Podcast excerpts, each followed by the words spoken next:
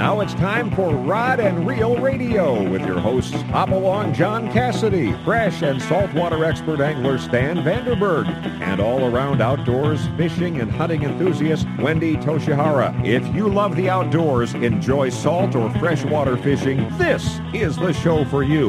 We'll cover most all of the fishing tournaments and events with special reports while providing you with the information you need as to how and where to experience the best fishing opportunities in Southern California, Baja, Alaska, or just about anywhere the fish are biting. Rod and Reel Radio brought to you by El Cajon Ford at Broadway in Main or online at elcajonford.com. Whether it's time for a new or used car or truck or you need to take advantage of San Diego's best quick lane for service with genuine Ford parts, brand name tires and competitive prices, remember nobody beats El Cajon Ford. We have some fantastic guests and reports lined up for you this evening, so sit back, relax, and get ready for the fastest two hours in radio. It's all right here, right now, on Rod and Reel Radio, the best stop on your radio dial for all the information you need for fishing opportunities all over the United States. Now here's your host, Hop Along, John Cassidy. Hey, thank you, Mark Larson, and everyone in Southern California. Welcome again to another live edition of Rod and Reel Radio. I am your host, Hop Along John Cassidy, your underfish host. Haven't been out here for a few weeks, but we'll be taking care of that this week. We want to welcome you to the show. We know there's a lot of things you can do out there in Southern California, especially with this great autumn weather that we're having. We're happy that you choose to spend a little bit of time with us. I think you're going to make we're going to make it worth your while. Let me give you an idea what's going to be happening tonight. Right out of the gate, we're going to have Bill Melton from the Port of San Diego. He is a lead engineer for the Shelter Island boat ramp improvement project. Yeah, the boat ramp at Shelter Island is going to be improved. We're going to find out all about it, the ifs, ands, and buts, whens, and the particulars. So stay tuned. Bill will be with us right out of the gate. But later on in, during the show, Troy Linder will join us. Troy right now is testing out an all electric outboard motor from the Pure Watercraft company out of Seattle, Washington. We're going to want to find out uh, how that's going. He was fishing most of the lakes here in San Diego this past week, so we're going to catch up with what Troy's doing. And then if it's November, besides being Thanksgiving, it's also Bassathon time. Yep, the 30th anniversary of the Bassathon is going to be taking place this November 19th and 20th at Anglers Marine. Rick Grover, owner and operator of Anglers Marine, is going to be with us, and we're going to get all the details on what's going to be happening on this epic Southern California event. But before we get into all of that, first of all, Stan Vandenberg, he's on the Indianapolis right now on a uh, long range trip, so he's not with us, but I'm sure he's out there stroking them. But going to be with us for a little while is the other host of Rod and Reel Radio. She is the national sales manager for Izorline and a pretty fine outdoor enthusiast in her own right. Miss Wendy Toshihara. Wendy, welcome, ma'am. Thank you very much. I had a busy week. I went deer hunting on Friday. I went to Vegas yesterday, came back the same day, and now I'm in San Diego for Don Hanson's uh, celebration appreciation well, dinner. It sounds like you got a great program. I know last week you couldn't be with us, but you were with the uh, the CCA event up there in Orange County, uh, and uh, you know, talking to Wayne and a number of other people that were there. That seemed to be a really good event. It was. It was a blast too. Everybody was happy. Everybody was asking at the end of the night, you know, when's your next one? Are you going to have another crawfish boil? We really liked it you know, and, and it was great to see everybody come out and um, the even our sponsors. I mean, we had um, we we had uh, unlimited beer and rum and crawfish and chicken and and sausage from Carne de Teresa. It was and, and great raffle prizes, silent auction, and live auction prizes also. So it was fun. Sounds like it was an exciting event. Hey, Wendy, let's get on to our first guest because we have him on for a limited time. He's uh, he's kind of uh, uh, wedging us in between a few other things that he's doing on this Sunday night. He is a lead engineer for the Port of San Diego when it comes to the Shelter Island Boat Ramp uh, Improvement Project. Let's introduce our listening uh, audience to Mr. Bill Melton. And Bill, welcome to Rod and Reel Radio. Well, thank you, John. Glad to be here. Hey, eh, you know, I can't tell you how happy I am that to be able to talk to you and talk a little bit about the Shelter Island launch ramp. You know, the Shelter Island launch ramp for most people that fish out of Southern California, it just seems like it's something that has been there forever. It's one of the busiest launch ramps uh, when it comes to launching into the Pacific Ocean in California. It's reported to have something like 50,000 launches a year. You know, it, it's been there forever, but can you tell us, before we get into what's going to be happening with the launch ramp here in the future, can you give us a little history about the launch ramp itself? I sure will. No, the, the uh, I want to say thanks to the California Department of uh, Parks and Recreation, the Division of Boating and Waterways. They're the ones that's funding this. Them plus the Wildlife Conservation Board. The um, the boat launch was originally built right around 1956. It was updated to what is what's there right now in 77. That is, we put in a 10, 10 lane ramp plus the jetty that protect it. And that's that's uh, that's really the history of it. If we studied the the ramp for this project, and that's where the 50,000 launches per year came around. We uh, we had somebody out there for several times for several. They came at different periods of time during um, about a two or three year stretch, and counted the boats and determined that there was 50,000 launches per year. And that, when I told that to the Division of Boating and Waterways, they said that it was the busiest boat launch in California. Wow. You know, wow. and, and we do want to thank the uh, uh, California Parks Department of uh, uh, Boating and Waterways. They all are they are in part a sponsor of Rod and Reel Radio, and a lot of people sit there and they go, "Where is my tax money, especially my fuel tax money, going? What is it funding? It seems like we never see it." This is a major example of one of the prime projects that in part is being funded by the Department of Boating and, and Waterways. And obviously, uh, it's a big project. But, you know, to give us kind of a scope of this project, uh, Bill, how long has it been since you first started recognizing there was a need to do something with the project and then working on the engineering for what might be done to improve the facility? Well, we actually started studying this back in 19, in 2000, and the engineer at that time was Jim Treffern. We've gone through about five different project managers on this project simply because it's taken a while. And, and projects like this, um, they take a while because they have such involvement with the state, uh, like like I was saying, the, the Parks and Recreation Department and the public. So what we started to do was simply maintain the the boat ramp itself because it is deteriorating. It's a concrete structure. It went in in 77, so it had a life of about 25 or 30 years. And so when it came time to maintenance it, we applied for a grant, and the and the uh, the state gave us the grant and said uh, we want you to move forward with a design. While you do, reach out to the public and find out what the problems are that they see. And so what the public came back uh, with, and this was after several meetings, and it took years during design and public outreach. They wanted a wider entrance, and that's for visibility in and out of the basin. They wanted more maneuvering area inside the basin. They basically wanted it to be a, a bigger uh, basin itself, and then they wanted more docking space. So that's that's when the uh, the uh, Parks Department said, well, let's not just replace the ramp, let's go ahead and redesign the whole facility. And so we went into redesign of the whole facility, and that's where we're at today. we we have completed that design, and we're getting ready to go into construction. Well, uh, what uh, a lot of people may not realize is that you just can't come up with a plan to the port district, you get the money together, and go, okay, let's go out and do that. There is almost an infinite amount of uh, special permits and uh, environmental uh, impact reports and other things that have to be satisfied before you can even turn over the first rock over there. You want to? Can you go into some of the some detail? Uh, you know, it doesn't have to be uh, uh, you know real laborious about some of the hurdles that you had to get over before you finally got the okay to go ahead with this project?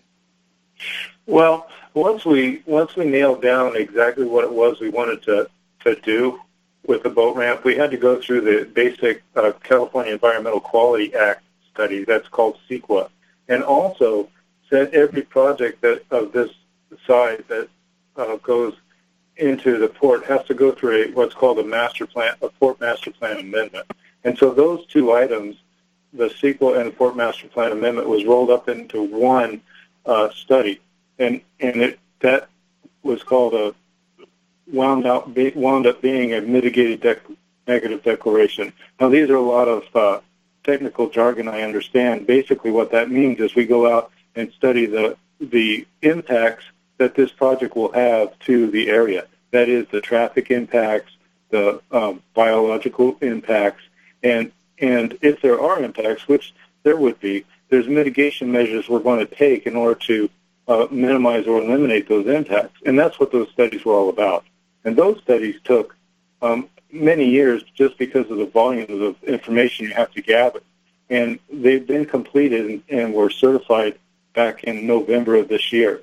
The next hurdle, or maybe I shouldn't call it a hurdle, but the next permit you have to get is a coastal development permit, and that was approved. And finally, uh, and I say finally because it just takes a while to get this through the system. It was approved, I believe it was uh, June of this year, then we go through and have uh, the California Regional Water Quality Control Board. We simply call it the Water Board permit, and we also have an Army Corps of Engineer permit. And we're anticipating the Army Corps permit to be completed about the 24th of this month, so it's right around the corner. As soon as that permit is completed, then we can finalize our, our plans and specifications and put them out to bid. Does that give you a little idea of the kind of permits that we need?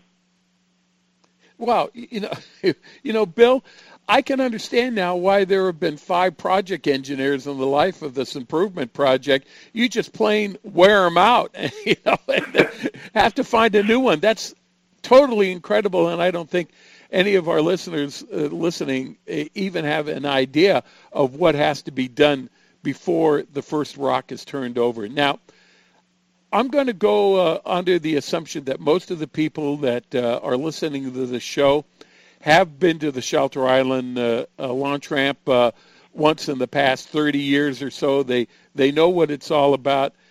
Can you basically tell us what some of the improvements are going to be, and and try and and uh, give us a verbal picture as much as you can on on what's going to be replacing what and what's going to happen? Oh, sure. And I also want to invite the public to our open house. It's going to be this Thursday, the 17th at the Port of San Diego Administration Building, and it will be from 5:30 to 7. And what we're going to do is set up displays and have the project team there answering questions to the public.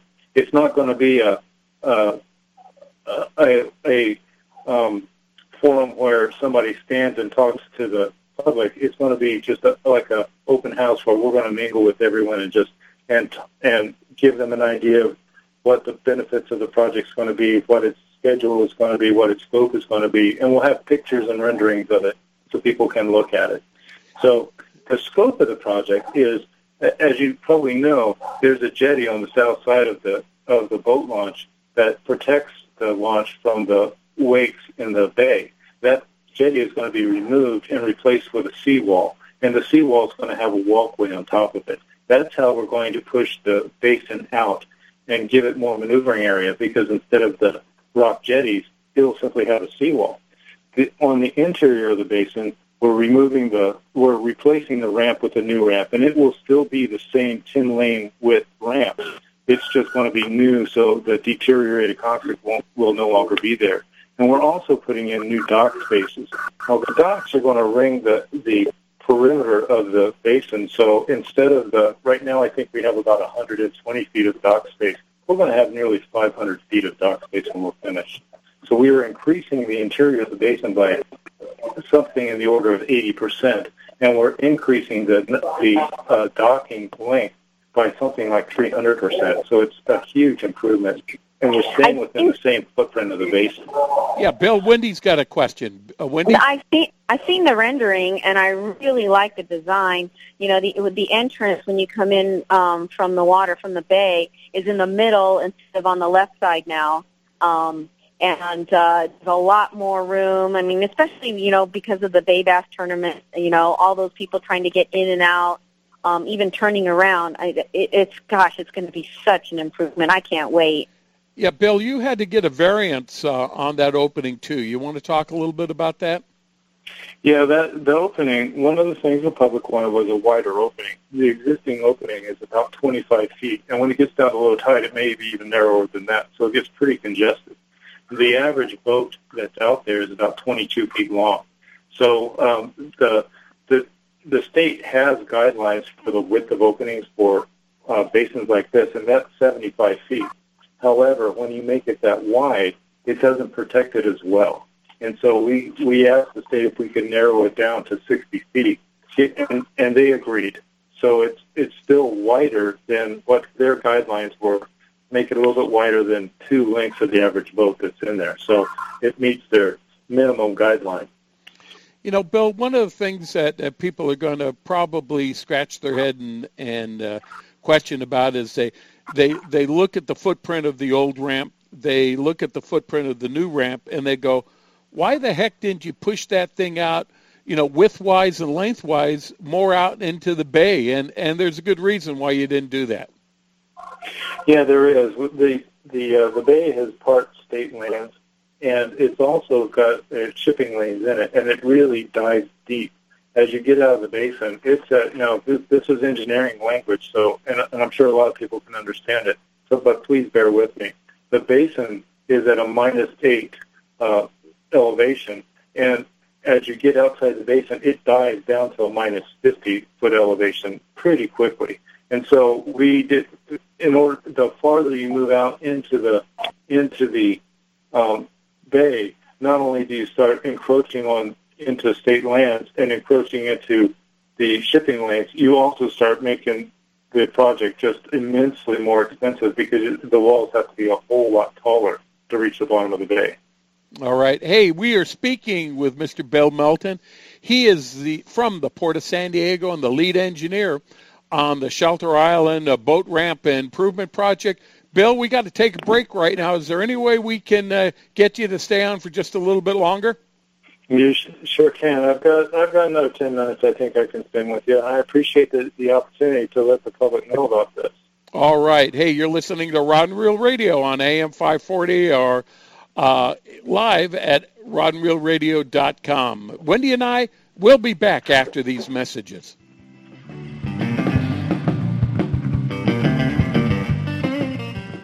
You can count on El Cajon Ford, as so many Southern Californians have for years. El Cajon Ford has the cars and trucks you can count on, like the all new Fusion and Escape, Edge, Explorers, and more. And now Fiestas with 38 mpg and Focus with 40 miles per gallon highway, plus C-Max Energy with up to 42 highway EPA estimates. El Cajon Ford has them now. Shop online at elcajonford.com.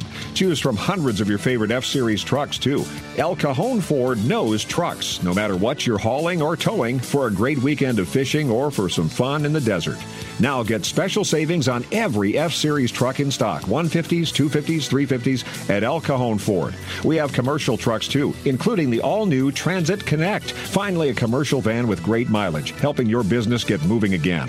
El Cajon Ford, worth the short drive from anywhere in Southern California, Broadway and East Main in El Cajon, or online anytime, anywhere at elcajonford.com. Gamakatsu hooks are made from high grade carbon steel specially heat treated to make them light and extra strong but not brittle. The Gamakatsu sharpening process is the most modern in the world and results in a perfectly conical point that is unequaled in sharpness. Gamakatsu offers a huge variety of hooks for all types of fishing drop shot, extra wide gap, worm hooks, finesse wide gap, and a lot more. Gamakatsu has a hook for whatever style of fishing you want to do. Don't waste your time on a cheap hook. Ask for Gamakatsu hooks at your favorite tackle store now now. If the fish are biting, I'm on my boat, rain or shine. Of course, I wear my life jacket. It's like wearing a seatbelt. Clip it on, grab my tackle box, and hit the water. Love California, Boat California, Save California. A message from California State Parks Division of Boating and Waterways. H&M Landing is the most diversified sport fishing company on the West Coast, serving the angling community since 1935. H&M Landing's name recognition and reputation for customer service is the best in the business. The H&M fleet provides the widest range of trip options and boasts the coast's largest open party fleet for ocean fishing any time of the year. H&M Landing should be your choice for nearshore and offshore fishing. H&M is San Diego's most experienced sport fishing company, offering the best in half-day, three-quarter day, full, and multi-day trips, and a complete schedule of long-range adventures. Call today, H&M 90 619-222-1144, or visit their website at www.hmlanding.com for updated schedules and secure online booking. H&M Landing, the experienced angler's first choice in local and multi-day fishing since 1935. That's H&M Landing at 619-222-1144 or hmlanding.com. 2015 and 16 Quantum Fishing's gone and done it again for you with the brand new redesigned Smoke PT Reel Series. Everything from your spinning reels all the way to your bait casters, the PTA design has the new PTXA frame, lighter, stronger, bone crushing drag, quantum fishing. We are performance tuned. Check them out at Anglers Arsenal in La Mesa or anglersarsenal.com or give us a call at 619 466 8355. It's a big deal, you know. I've always wanted to be on Rod and Reel Radio. I, I won the Bassmaster Classic. I did a, a McDonald's commercial, but now I know I've made it. I fulfilled my dream. I, that is just absolutely awesome. Hey, Wendy and I, we want to welcome you back to Rod and Reel Radio, and we have with us tonight a special guest, Mr. Bill Melton. He is from the Port of San Diego and is the lead engineer for the Shelter Island Boat Ramp Improvement Project that's going to be happening here real soon. And, you know, I, I Bill, I had a, a, a certain, you know, order that I wanted to put things in, and I've got to tell you, my uh, message uh, uh, have been lighting up. Everyone wants to know what's the time schedule for this. So I'm going to go out of order here just a little bit. And can you tell us exactly uh, what's the time frame from the time that uh, the ramp's going to be closed to when you anticipate it'll be reopened, and what is the projection that what's going to be happening with regards to launching in that interim? Sure, that's that's actually very good. My what I'd like to let people know is that this is a six to ten month project, and it will need to be closed for part of that time, mainly for safety.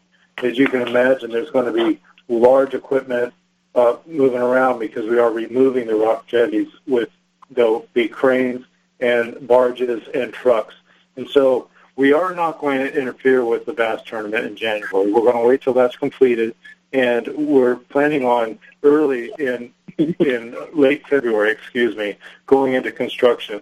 I plan on going to the board to get a contractor approved in early February, and then we're off to the races at that point. We um, will be uh, closing the ramp down at the end of February and going into full construction mode. And then towards summer, we're going to be, um, and, and honestly, I'd like to be able to just keep it closed to get it completed and then open it up. However, it's very important to allow the public to have access, so we're going to let let one ramp stay open from Memorial Day through Labor Day, and then we're going to close it up and then uh, complete the project and move on. So the project should be completed about 10 months after it starts, which is right around November to December of 2018. Then we'll have a nice new facility.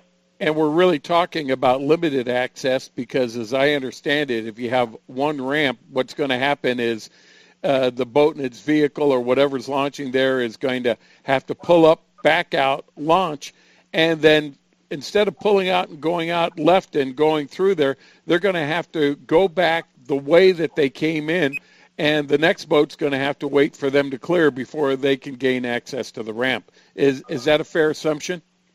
That's exactly right. Right now, it has uh, it has a big circle type of a driveway where you pull in one side, it's one way, and, and you launch your ramp and you leave the other side.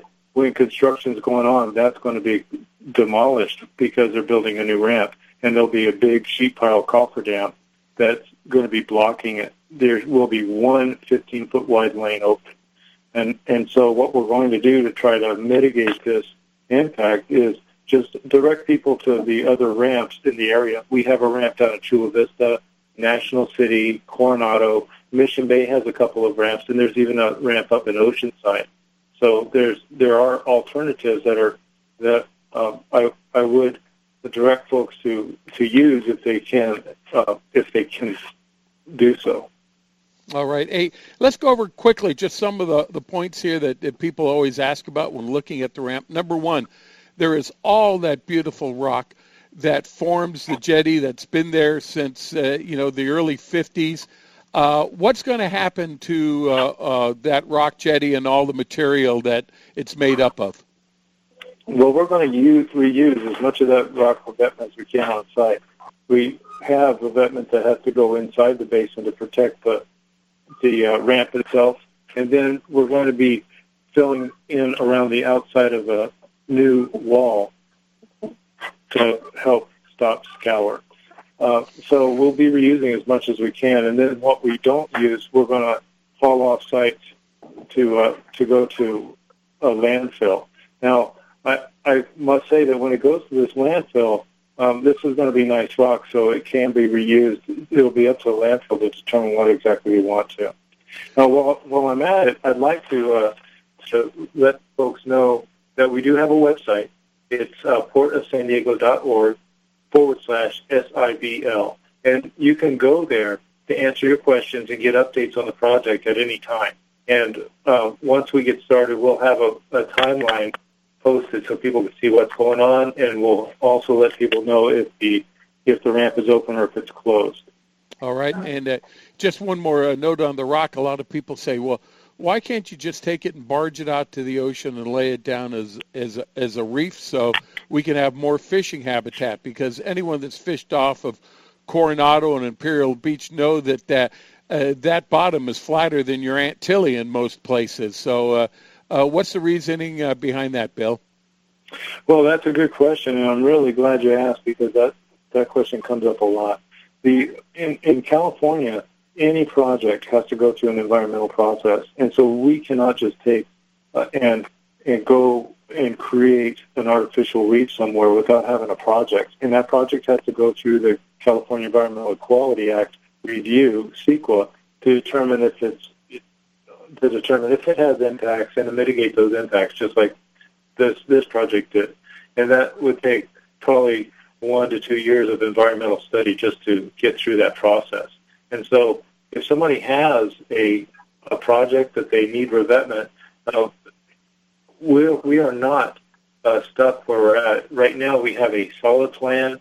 Uh, the, the CEQA analysis requires that we define exactly what we're going to do with the rock. So we have. If we find a less impactful use for it, for instance, another permitted project, then come and see me and we can see if we can accommodate that. All right. And uh, a couple of other questions, real quick. Uh, you know, the technology in concrete has improved considerably since uh, 1957 uh, and uh, the 1967, 1977. Is there going to be a, uh, a type of concrete that's going to be poured to create this ramp that is different than the concrete that was used in previous ramps? Hmm, that's a good. That's a really good question. The the uh, this ramp was constructed in 1976, and the technologies have improved. We will be creating this in the dry. Uh, that's what a cofferdam is about. You we build a dam around the existing ramp, pump the water out of it, and then demolish the ramp and build a new one.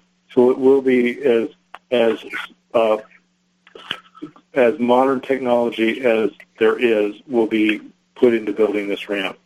All right, and uh, uh, when you do the improvement on the launch ramp, how about other things like uh, handicap parking, uh, the restrooms, uh, more available, less available space? Uh, what's going to be happening there? Well, the scope of this project is to um, remove the jetties, put in a new seawall with a walkway, and the walkway is going to be six foot wide. So, so, and it will be sloped so slightly so that it will be ADA accessible which is, I think, a very important item. We're we're going to improve the restrooms to the current ADA uh, requirements, which is actually they're pretty, they're in pretty good shape as they are now. They just need a little bit of adjustments inside, and we're going to install a couple of uh, boat and tra- uh, truck and trailer length um, accessible stalls up near the restroom for those boaters that may need it. The uh, the rest of the parking is going to remain pretty much the same as it is. The the majority of the construction and, and the work is going to be actually on the boat ramp itself. So the scope includes the ramp, the the seawall, the jetties, and we will put in a a um, concreted kayak drop-off area that's just on the south side of the ramp itself.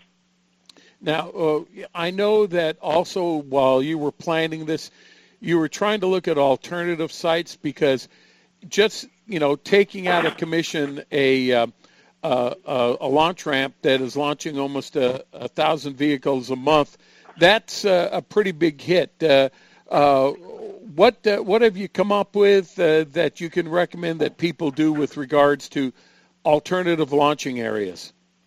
Well, during during construction, the uh, the ramps that will be open will be on J Street in Chula Vista at the J Street Marina, in National City at Pepper Park Marina, in uh, Coronado, uh, and then there's a couple in Mission Bay, and there's one up in Oceanside. And if you're military, there's also a ramp there in the uh, at MCRD, and there's a, a kayak type of ramp or a small ramp up by um, the uh, off the Nimitz Boulevard uh, uh, by the oh I, I can't recall the name of that shopping center, but I I'd like to say while I have while I have you on the line and, and I'm able to say it, I want everyone to know that the Port of San Diego staff and and all of us there, we pride ourselves on giving back to the community that we serve. We we are uh, performing this work to the best of our ability, and we and we intend on um, providing a world-class facility when we're complete. We took uh, time to study it, got a lot of input from the from the community, and uh, developed what I think is a really fine plan. Now, during that review, we did look at alternate ramp down at the um, south end of the uh, of the parking lot by the Valley High, and that that had pros and cons the but the end result was with the with the wake action, um, it just was a better idea to to improve the current facility rather than to move the facility and the ramp down to the south end. Well, you know, and also again, we have to thank the California State Parks Department of Boating and Waterways. Uh, they're coming up with uh, over six million dollars for this project, which doesn't even be pay begin to pay for the whole project, but uh, it couldn't be done without them. It certainly could not. They they actually they came up with six point one million dollars, and then they brought in a partner, the Wildlife Conservation Board, and and they thought that this met uh, with their requirements, and so they're giving another three point three five million dollars. So all told, the state is is coming up with nine almost nine and a half million dollars to do this project. Now, Port of San Diego, with with our resources, uh, will be also providing funds for this project because it's um, that that's really the bare engineering and construction costs that, that we're coming up with, and there's a lot of other uh, soft costs that we have to deal with as well. So um, we are really, really blessed to have uh, the the resources that we have to do this work. You know, Bill, uh, I I can't tell you how much I appreciate the time that you spent. I know you're going to be having the open house. Can you please tell us again, for those people that might have been caught unaware of, when the open house is going to be, where it's going to be to view what's happening and talk to the actual people that are involved with this project. And then if people want to prepare themselves a little bit ahead of time to see what the project is all about, what it looks like, where can they go to get that information? Sure. So the the uh, the Port of San Diego Administration Building is, you know, I'm going to say the address. So if anybody's, I'm giving you a second to go get your pens. It's at 3165 Pacific Highway, San Diego, California 92101. It's on the corner of Sassafras Street and Civic Highway, and it's that big square building that has the words Port of San Diego written on the side of it. You can see it from I-5 or from Pacific Highway. It's very, very obvious. On Thursday evening from 5.30 to 7, that's Thursday, November 17th, we'll be having a open house. And so please come and join us. Uh, we're setting up uh, projectors and uh, screens so that we can have slideshows and a projection of, of the renderings for the facility. And we'll have the whole team there that worked on it through the environmental and the structural and the and and the planning. Uh, we have right now my team or our team consists of probably 15 individuals that are working on it today. The uh, we've we've had a, a history of people working on it depending on what phase it was in. Uh, our managers will be there. My manager, uh, Dirk Epperson, will be there to to um, help out. He's really an excellent person to give information, and um, and and um, we're actually just looking forward to letting the public know. Now, the website we have is uh, at the, the the port's website is www.portofsandiego.org forward slash SIBL. So you can go there for information, and there's also a link to send me an email to, or to send the project team an email, and we watch that email every day, and we do our best to respond to any questions within 24 hours. So please send us your questions. We'll be happy to answer them.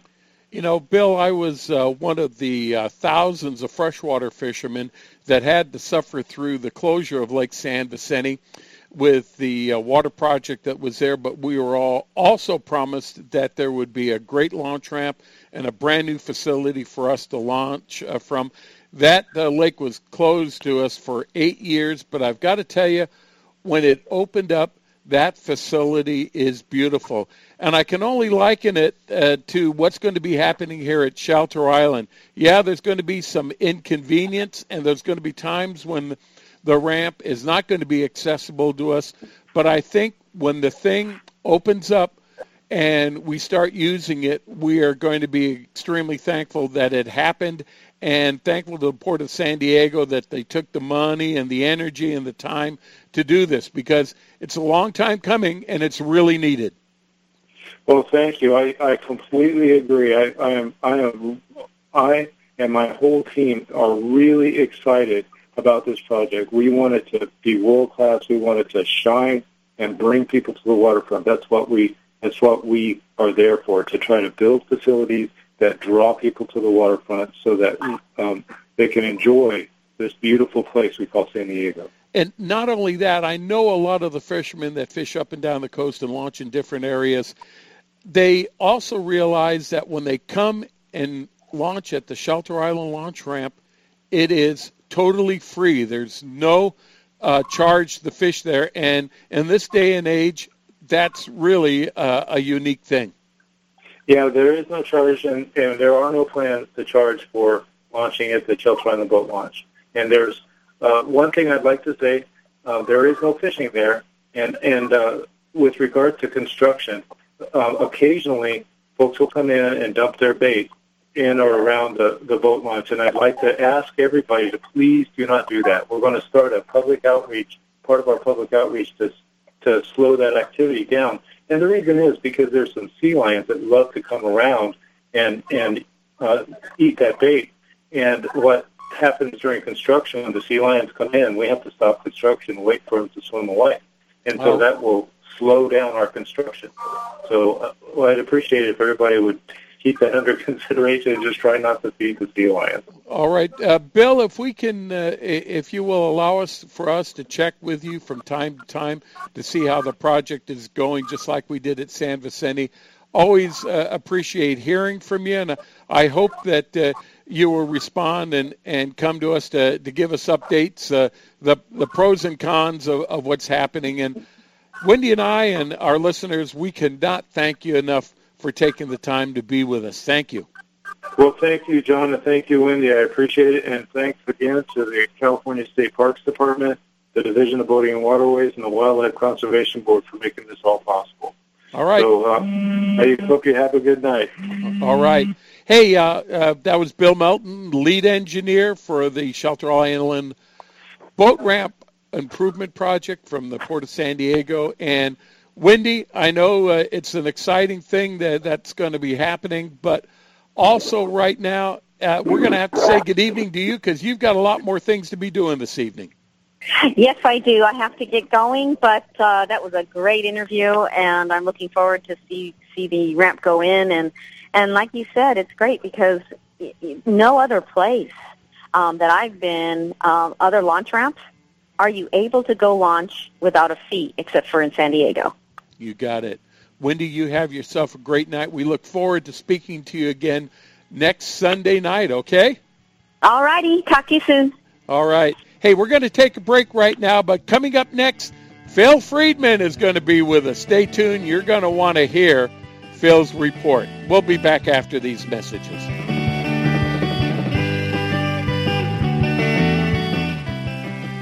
Amber Marine has been servicing boats and outboard motors for more than 30 years in the Newport Harbor area. They're a factory authorized dealer for Tohatsu and Nissan outboards and also provide factory authorized repair and service for all types of marine outboards. Located near the corner of 17th and Placentia Avenue, Amber Marine is at 786 Newton Way in Costa Mesa. Affordable boating and repair since 1982. 949 646 6918 and on the web at ambermarine.net. Anglers Arsenal is the serious angler's first choice for hand-poured plastics, McCoy line, Spro products, Gamakatsu hooks, G Loomis fishing rods, Shimano products, Avet reels, and just about anything you hear advertised on Rod and Reel Radio.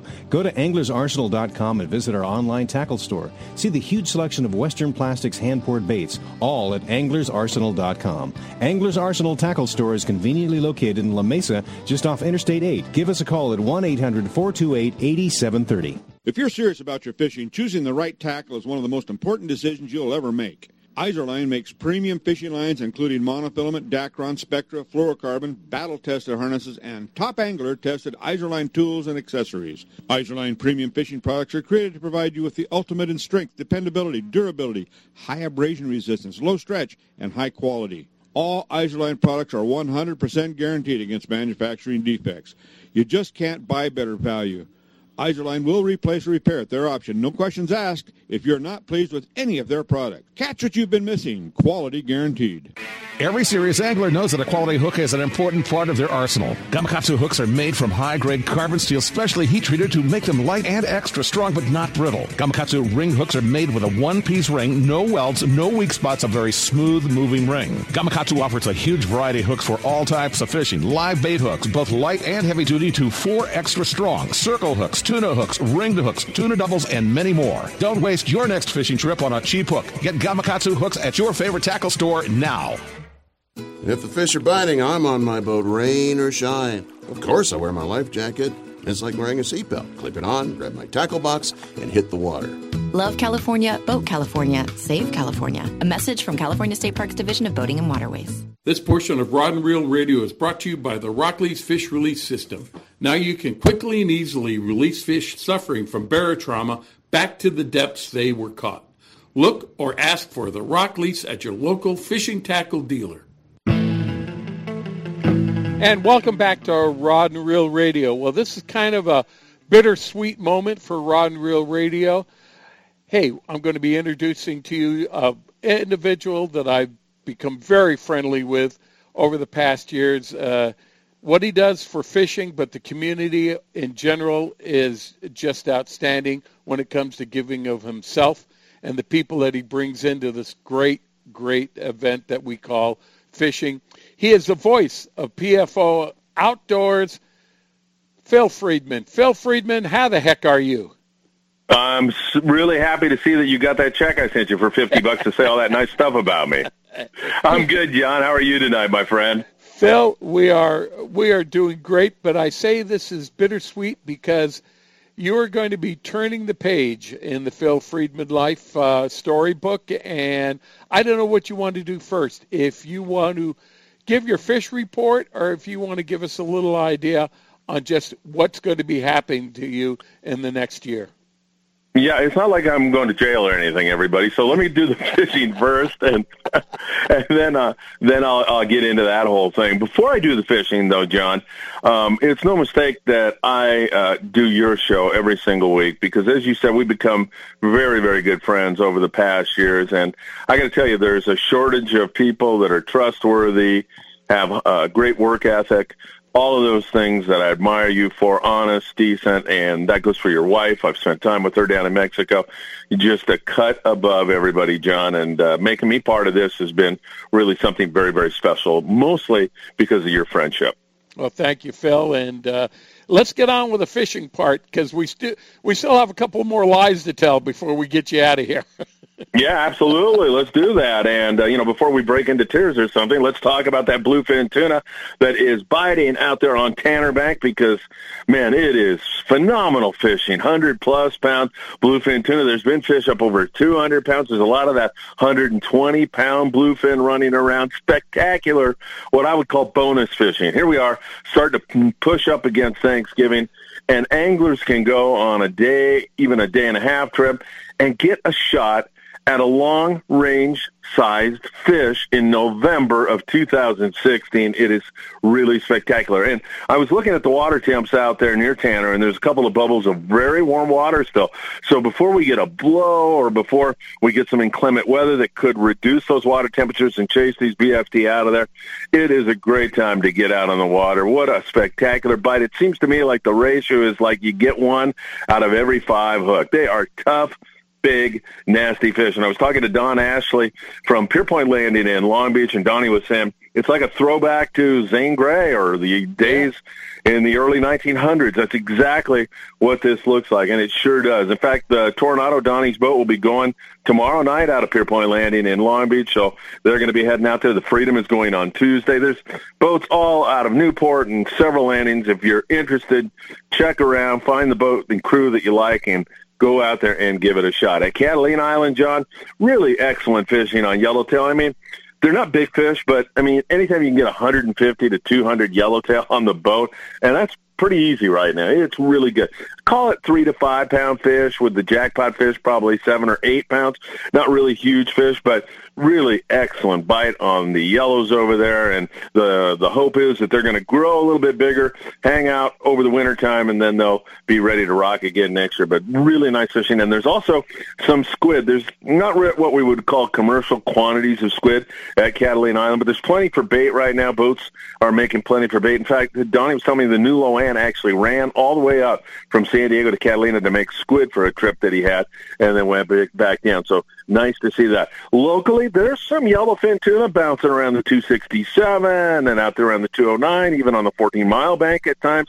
Wherever you find the better water, you find some porpoise, or I should say dolphin, and those YFT have been mixing up with that. There's been fish on the kelps, and uh, at times it gets pretty good. The Western Pride had 30 or so fish earlier in the week and that is some pretty darn good local fishing. If you're after fish tacos, there's great rock fishing. That is continuing on the local scene from Long Beach to San Pedro to down south Newport, Oceanside. All of those guys are doing really, really well. And up in the Channel Islands, John, I guess lingcod would be the word I would underline. There's been several days where boats have had three fish limits of lings, the Mirage, the Pacific Islander, uh, just go on and on and on. That fleet up there is awesome. The customer service up there out of Cisco Sport Fishing in Oxnard is awesome, and the fishing is right up and matching it right now. Just tremendous fishing. So really bonus fishing. Feels like summer outside, and we are catching giant bluefin, all the lings you could possibly want. There's squid at Catalina Island and yellowtail, and John, there's no end inside as long as we hang on to some good weather.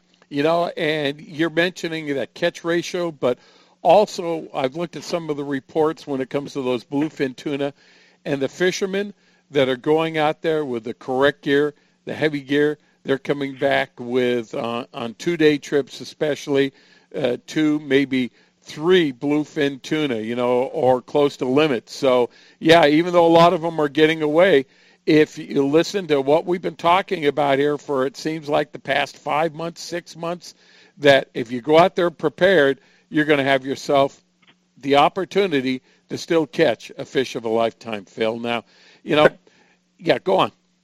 I was going to say that is really sage advice because you you are going to catch more fish if you prepare before you even walk on the boat. That's the time to get ready. And if you do that and get the right gear, and you go to a, a mom and pop tackle store where they can give you advice, like and my favorite Anglers Arsenal, uh, you can get geared up and be ready to go and you can ask questions and you can uh, feel, feel, you know, just you, you should be like a sponge anytime you're going on a fishing trip. Eddie Leland is a guy that has run boats for many, many years, and he's still a sponge. He'll listen and want to soak up any information that's relevant to getting a fish on the boat. So I highly, you're, you're absolutely right. That is such good recommendation, and and those counts get skewed when you say it's one out of five the guys that have the right gear are way above that average. They're getting, you know, every other fish or, or even better than that sometimes. They are doing it. And then you talk about fishing up there in Ventura. I think uh, Cisco's reported that they are had a fisherman that is applying for a uh, a world record for a largest sea bass uh, in its pound test. So there's still not only some great rock fishing up there, but there's still great white sea bass to be had up there. Yeah, and uh, you know they, they they may get a rebite on the yellows up there. Sea bass fishing can be great in the fall, and uh, I don't uh, you, you just don't know what to expect with this beautiful weather, John, and the warm water that is still around. The bonus bite of 2016 is headed right for Thanksgiving. Hey, the uh, the sands of time are quickly running through that hourglass, Phil. We also happen to mention that there's going to be a little bit of a change in Phil Friedman's life, and and the time that we have left, uh, tell us a little bit with. I'm going to say this last time. What the heck is happening with Phil? Hey, listen, I, this is the last report. If you don't want any reports from Shanghai, China, I intend to go out and find some damn good fishing there also, John, and be calling into you. So uh, make sure you're you're ready for those updates because I'll definitely be doing that. Well, my son Patrick thought about joining the Peace Corps. Uh, I recommended that he do it. Uh, then he got me looking into some stuff. I thought about going back into teaching. Make a long story short, I got a great offer from a prestigious school near Shanghai, China, in uh, a city called Kunshan and it was just such a sweet deal. And I had that wanderlust again. I wanted to travel. I had thought about going back to Latin America or Mexico because I speak Spanish, and I thought based on the advice that Will Ebersman, my mother, uh, my brother from another mother, uh, gave me. He said you should get out of your comfort zone and go learn another language, and you know, completely get out there. And I go, you know, yeah, I think I'm going to do that. So uh, I'm going to be over there. I'm going to be reporting on some outdoor stuff. I'm going to do, you know, start leaning into the culture, the people, food a lot. I'm I'm an expert on that. All you got to do is look at me, John. You know that. and my two boys, Patrick and Philip, are going to start running the fishing part back here in the U.S. So you might have them on your show on a regular basis, filling in for the old man. But really looking forward to it. Uh, my wife Ruth is going to go to Costa Rica and stay with her mother who's ill for a little bit. And then she's going to come over to uh, China for a little bit and uh, see if she can hang with that. And then uh, the boys are planning on coming over. Will is going to be coming over. Will Ebersman is going to run our charity stuff here, so he'll be taking care of Tecate, Mexico this year with over fifty thousand bucks worth of jerseys going down that way. So it is a change, John, but you'll be as long as I, I, get the feeling one of us are going to be up at three o'clock in the morning when I'm doing the radio show from Shanghai, but we'll find a way to uh, check in with you on a regular basis because uh, your friendship means that much to me, John. It really and truly does. Well, Phil, you know we wish you the best, but I would look forward immensely to getting a fishing report on what's happening uh, in Hong Kong or some of the inshore areas around there. We also we need to uh, know how is the best way to eat Peking duck because it's uh, uh, it's a, a big big food over there. Uh, I recall that from when I was over there back uh, in the late '90s. Uh, what an adventure you're going to be on, and please, please, please stay in contact with us. Let us know what's happening. Are are we going to be able to stay in contact with you? Absolutely. It's part of the plan, John. I, I, mean, your friendship means too much to me and all the wonderful folks out there. That's the hard part. It really, really is. There are so many good people that I've met fishing. Uh, it's really, really hard, but I do want to try my best to learn Spanish or to learn uh, Chinese. Uh, I need a year to do that. I know that from learning Spanish, and this is an even more difficult language. So I'm going to uh, really work hard at that. And uh, but I'm going to stay in touch. I'll uh, be reporting on all kinds of crazy cultural cultural things and try to keep it outdoor based, fishing based, so it'll be of interest to all the folks out there. But definitely, you can count on that, John. And and once again, you are you're not one of the good guys. You're the best in radio, and I mean that from a technical point, the way you run your show and everything else, and also it's just a great human being. Hard to beat John Cassidy. And you can tell your your check arrived here also, so we're even. hey, we are going to look forward to hearing from you from time to time. For Shanghai, even if it's a recorded uh, a message, you know, you can send it to us because you know some people like to sleep at three o'clock in the morning instead of sitting around listening to radio shows. So, and definitely, John. We wish you the best, the best for your families. We'll also keep in contact with the boys, and I, uh, I, I am just amazed that also instead of just uh, taking off and leaving everything hanging, that you got people like Will and the boys to continue the great work that you were doing south of the border down here. So, uh, congratulations on putting that all together. And I know we will speak, be speaking to you from time to time. John, God bless you, and God bless everybody out there listening. And I will be talking to you here shortly. Probably give me a week to settle in. In two weeks, I'll be coming to you from Kunshan, just about 20 minutes from Shanghai, China. All right. Phil Friedman with the last report that we're going to be getting for uh, maybe at least a little while with what the heck is Phil thinking. Phil, not only thank you for the times that you've unselfishly given up some of your Sunday nights to be with us, but more importantly, thank you for your friendship and all the great advice that you provided over the course of these past few years. Same to you, John. Thank you so very much, and thank you to all the listeners. All right. Hey, we're going to take a break right now, but coming up in the next hour, Troy Linder is going to be with us. He's going to give us the lowdown on a brand new 100% electric outboard motor that he's been testing that will soon be coming on on the market. Also, Rick Grover from Anglers Marine is going to be telling us about the 2016 Bassathon, and and we're also going to get a report from Captain James Nelson what's happening off our local waters. Still plenty of more Rod and Reel Radio to come. Stay tuned. We'll be back after these messages.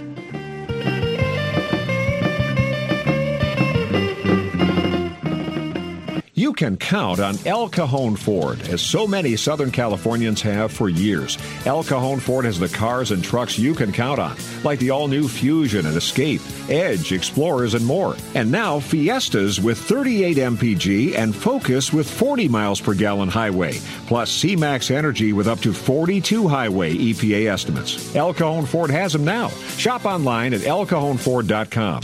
Choose from hundreds of your favorite F Series trucks, too. El Cajon Ford knows trucks, no matter what you're hauling or towing, for a great weekend of fishing or for some fun in the desert. Now get special savings on every F Series truck in stock 150s, 250s, 350s at El Cajon Ford. We have commercial trucks too, including the all new Transit Connect. Finally, a commercial van with great mileage, helping your business get moving again.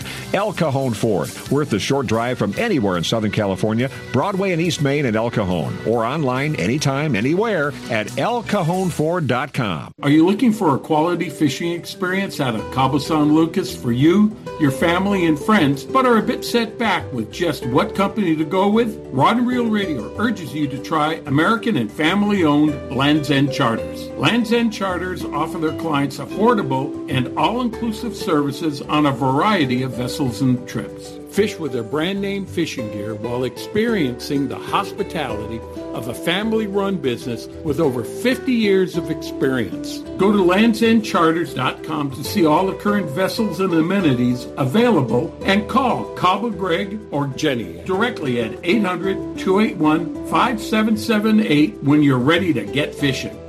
If the fish are biting, I'm on my boat, rain or shine. Of course, I wear my life jacket. It's like wearing a seatbelt. Clip it on, grab my tackle box, and hit the water. Love California, Boat California, Save California. A message from California State Parks Division of Boating and Waterways. H&M Landing is the most diversified sport fishing company on the West Coast, serving the angling community since 1935. H&M Landing's name recognition and reputation for customer service is the best in the business. The H&M fleet provides the widest range of trip options and boasts the coast's largest open party fleet. For ocean fishing any time of the year, H&M Landing should be your choice for nearshore and offshore fishing. H&M is San Diego's most experienced sport fishing company, offering the best in half-day, three-quarter day, full, and multi-day trips, and a complete schedule of long-range adventures. Call today, H&M Landing 619-222-1144, or visit their website at www.hmlanding.com for updated schedules and secure online booking. H&M Landing, the experienced angler's first choice in local and multi-day fishing since 1935. That's H&M Landing at 619-222-1144 or hmlanding.com. Quantum Fishing's got something for everybody. From the smallest angler to the oldest veteran, we can get you out there fishing with the greatest reels on the market today. From the all new for 2016 Icon PT to the Tour Mag to the brand new redesigned Smoke Reel, we've got something for everyone in your family. Have some fun, take a kid fishing. They're the future of our sport. Quantum, we are performance tuned. You can get your Quantum products at anglersarsenal.com or Anglers in La Mesa at 619 466 8355. Rod and Reel Radio is now available as a podcast you can subscribe to on iTunes, Stitcher, or your favorite podcasting app. Get notified as soon as new episodes are available, or go back and listen to our past shows. Browse through all of our archive shows at rodandreelradio.com slash archives and click the subscribe button to get started listening now. Hi, this is BSS record holder Dean Rojas. El Cajon Ford helped me when I got started in my career, and let them help you with a new F-Series Ford truck. And remember, nobody beats El Cajon Ford.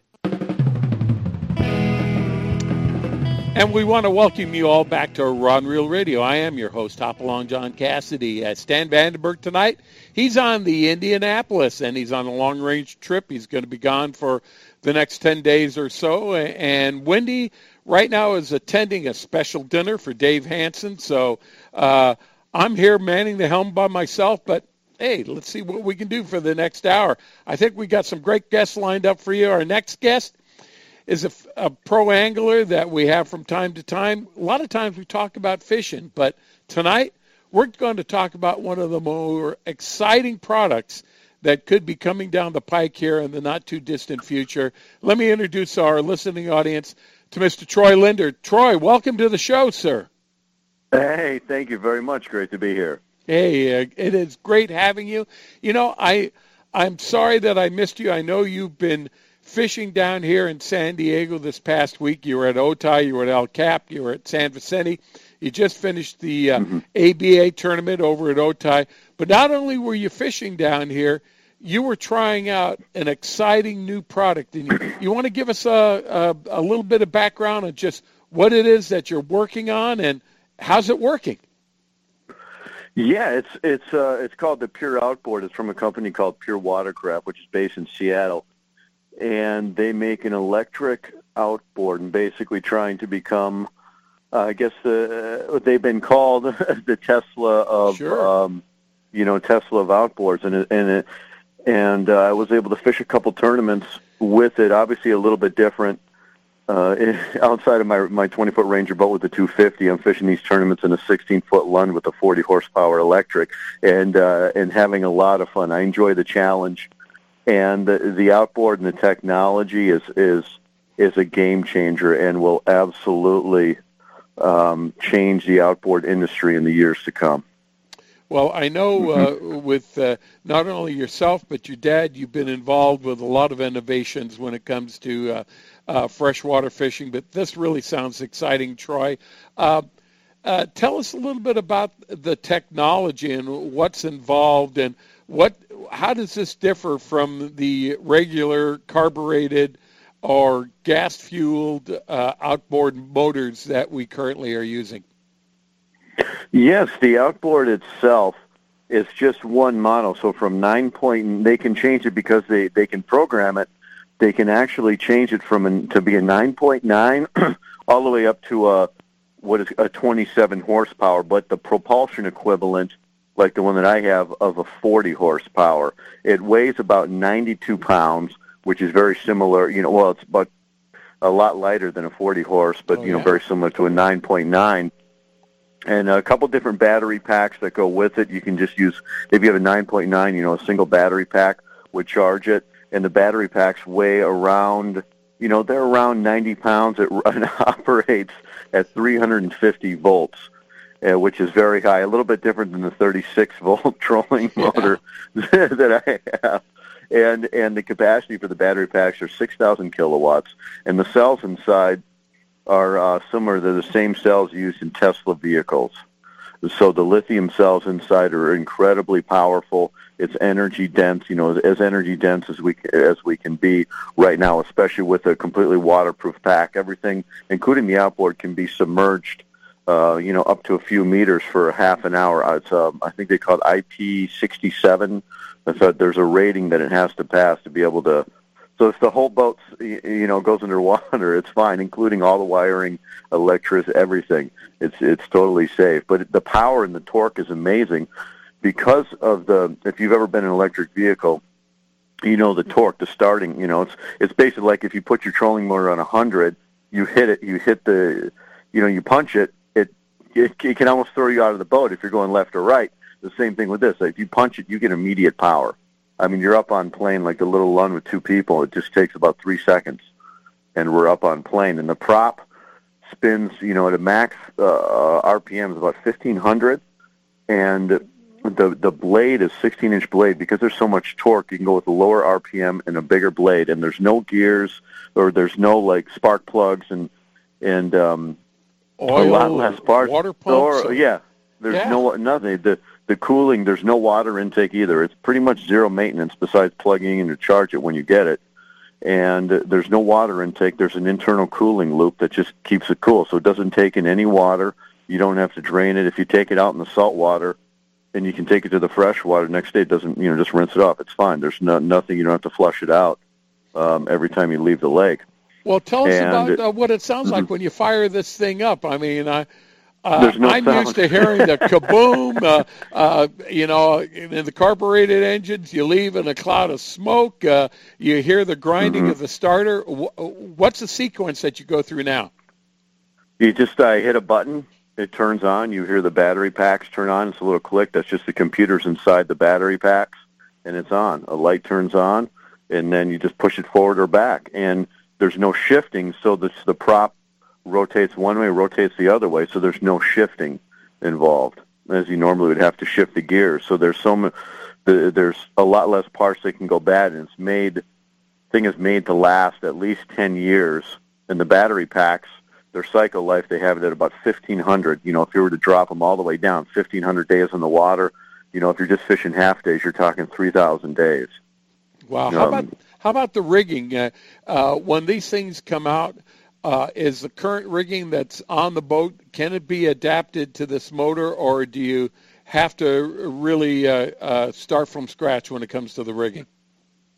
It's very, very simple. The you know we have the kind of the prototype that I've been fishing with down here, and it, it'll be so much more streamlined. I've seen some you know some of the designs for you know what it's going to look like in production. It'll just be absolutely incredible. And this, it's just a simple. You just plug, you just take a, a cable, you plug it into your outboard, plug it into the batteries, and then you plug it into the boat, and that's it. Wow. Um, How about and the- and then it can be char- the charging. Sorry, the the charging just goes from regular wall outlet. So you have a charger, and it just plugs into a regular 120 volt uh, 20 volt outlet. Well, and, And that's the next question I want. I Mhm. wanted to ask you. you. You came down here on Wednesday. You fished Wednesday. You fished Thursday. You fished Friday. You fished in a tournament. What did you do with regards Mm-hmm. to charging? And were you able to get up a full charge for every day of fishing? And how long uh, did the uh, normal charge last? Yeah, it, it depends on the speed because it's ga- gas. You're dealing with the you know the battery capacity with this like this Lund boat that I have a 16 foot the the setup we have uh, a 16 foot Lund Fury. We have the battery packs, you know, and the uh, and you know a couple guys in the boat. You can you can go. My gosh, I, let's see. I know we can go. I mean, I had the readouts like at five miles per hour. I think uh, 10, depending on that, 10 to 20 hours at 5, 6 miles per hour, depending on wind. Um, and you know 10 to 15 mile you know at that speed. So depending on what lake you are you know and, and cruising around but but many of the lakes you know you can't go over 20 you know like Otay and that 25 miles per hour.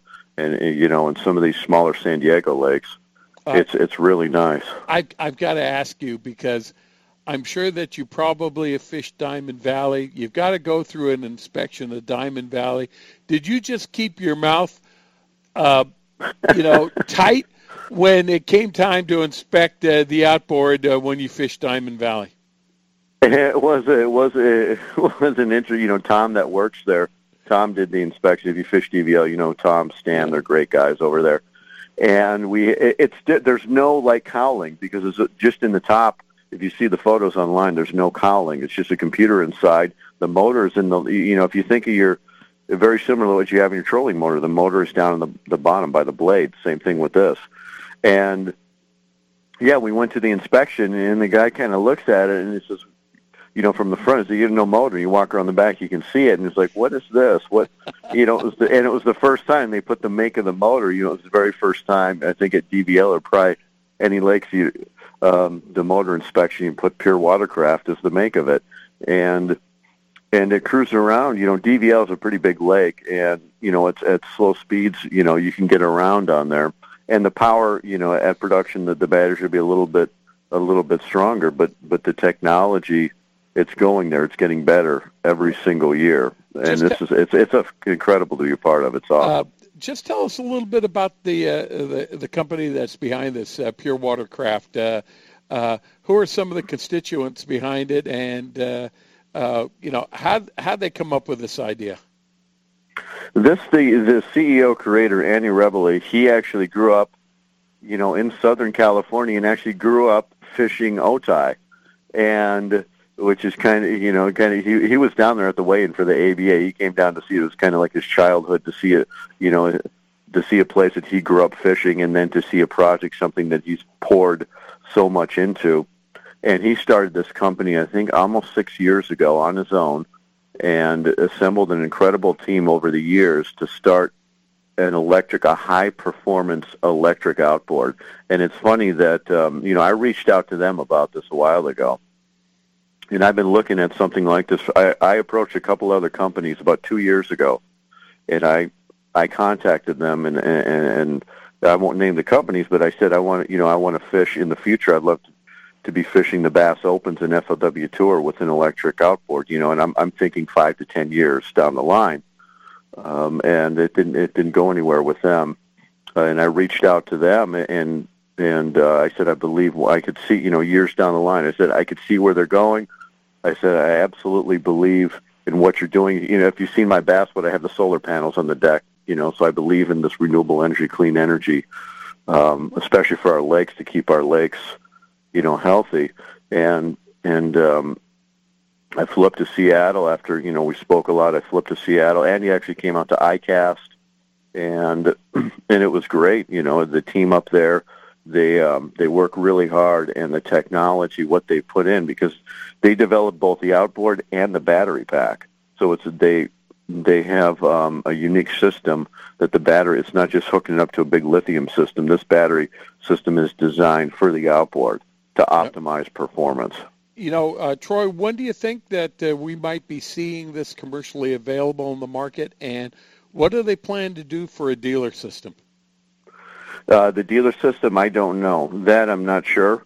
Um, I know they're working on all that, and the the first production um, of like you know, the first units will be out next mid 2017. I'm not sure exactly.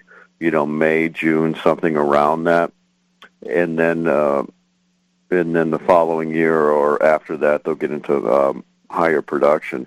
And it's it's amazing to see something like this. If you think of what Tesla did, Tesla first came out with the Model S, you know, then the Model X, and then the Model 3. And the dream for Tesla was the Model 3. This is what Andy's doing in his team. They're basically starting with the Model 3. They're starting with, you know, the 9.9 to 40 horsepower market, which is a gigantic share of fishing across the world.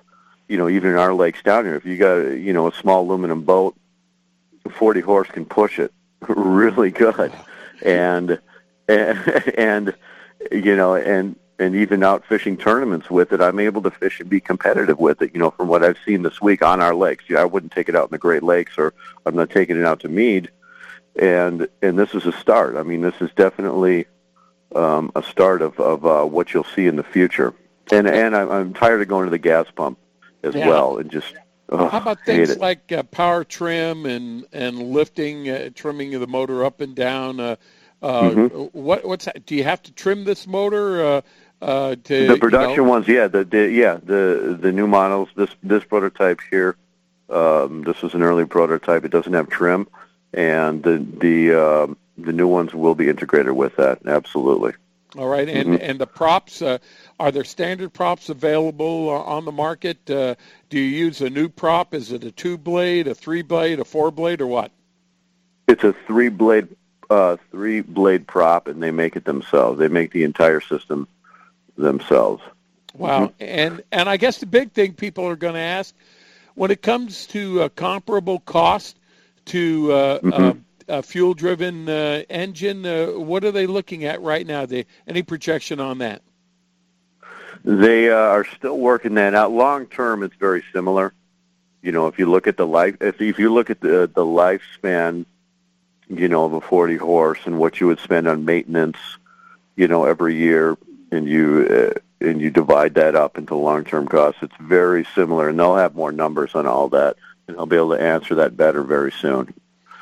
Wow, you know that this is exciting technology, Troy, and and Mhm. I got to commend you too for uh, getting in the ground floor about.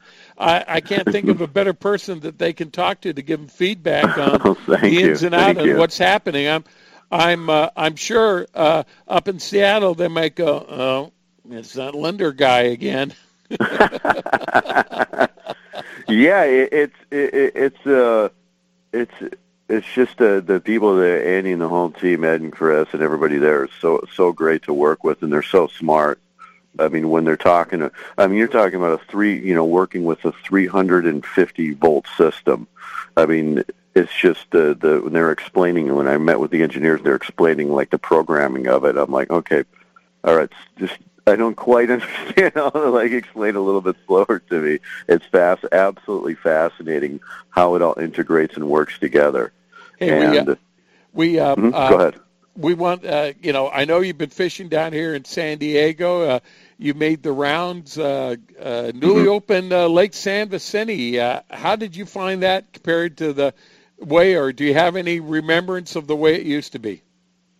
I fished San Vicente only one time before this week, and I was happy to get out there for for a couple days this week, and it was incredible. It was, uh, you know, the fishing was, rel- you know, I, I it was slow, but it was still, it was the bet, you know, it was better than Otay, uh, and better, you know, than DVL right now.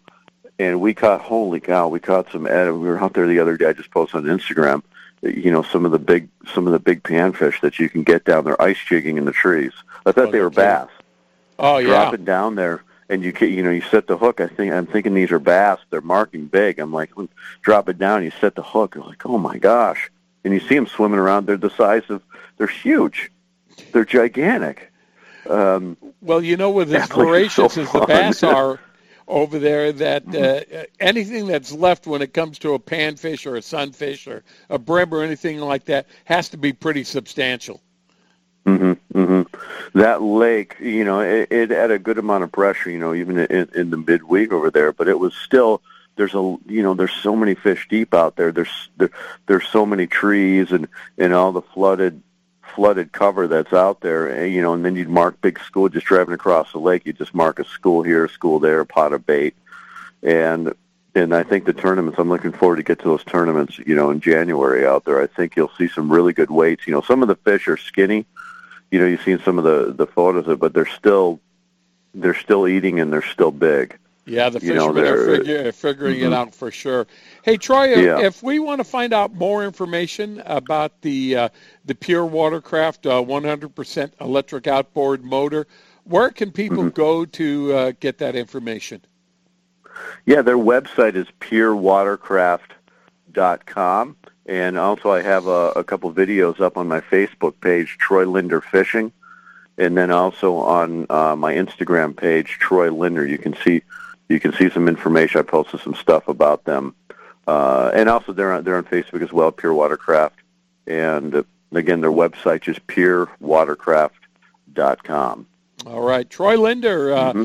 always getting involved with all kinds of great projects. This is really an exciting one. I want to thank you mm-hmm. very much. I know you've been on the road a lot. Uh, thanks mm-hmm. for taking some time to be with us, sir. Absolutely, it's a pleasure. I always look forward to it. We look forward to having you on back because there's always something fun that you're getting into, Troy, and, and we need to know about it. Okay. All right. Thank you. Thank you. Uh, all right. Hey, we're going to take a break right now. You're listening to Rod and Reel Radio on AM 540 or at rodandreelradio.com. Coming up next, the Southern California Inshore Report with Captain James Nelson, the fish icon. Stay tuned. There's still a lot more to come.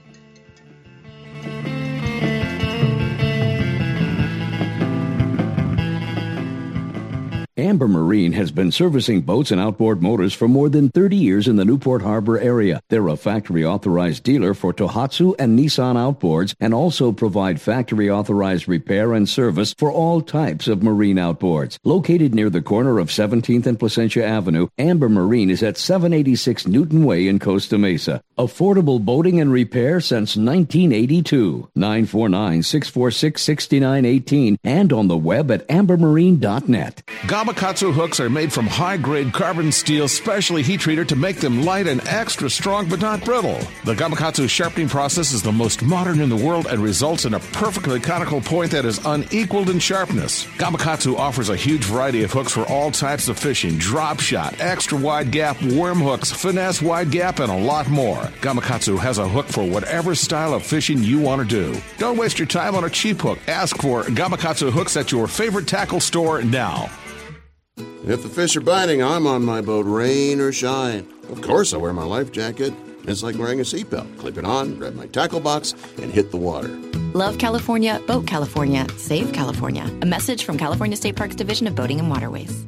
H&M Landing is the most diversified sport fishing company on the West Coast, serving the angling community since 1935. H&M Landing's name recognition and reputation for customer service is the best in the business. The H&M fleet provides the widest range of trip options and boasts the coast's largest open party fleet. For ocean fishing any time of the year, H&M Landing should be your choice for nearshore and offshore fishing. H&M is San Diego's most experienced sport fishing company, offering the best in half-day, three-quarter day, full, and multi-day trips, and a complete schedule of long-range Strange Adventures.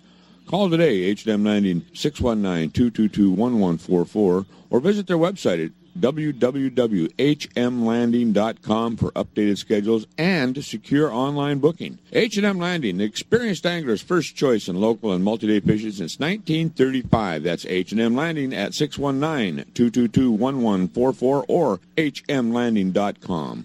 Hey everybody, this is a message for our listeners from a new Baja Magic Lodge at Cedros Island. Cedros Outdoor Adventures wants to make your dream of fish at Cedros Island a reality. Want to go after giant calicos or yellowtail with the best Cedros Island fishing organization, but you just don't know who to contact? Then give Cedros Outdoor Adventures a call at 619 793 5419, or even better yet, log on to their informative website at cedrosoutdooradventures.com. There you can visit their trip calendar and schedule a trip that's convenient for you. Once again, the phone number is 619 793 5419 or their website of cedrosoutdooradventures.com. If the fish are biting, I'm on my boat, rain or shine. Of course, I wear my life jacket. It's like wearing a seatbelt. Clip it on, grab my tackle box, and hit the water. Love California, Boat California, Save California. A message from California State Parks Division of Boating and Waterways. Hi, my name is Dennis Green, and I always love to talk about fishing. When I want the real information, I go to Rod and Reel Radio. Those guys are who I thought they were. Hey, welcome back to Rod and Reel Radio. The great fishing here in Southern California continues. Not only as we heard from uh, Phil Friedman, the bluefin fishing, uh, rock fishing, but also our inshore fishing in the bay and off our immediate coast. And who better to tell us what's happening out there is the fish icon himself, Captain James Nelson. Captain James, welcome to the show. Well, great. Thanks for having me.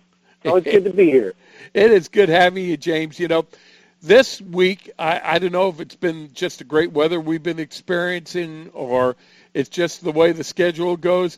I've been following you on Facebook, and man, what a variety of fish that you've come across this past week with uh, your clients.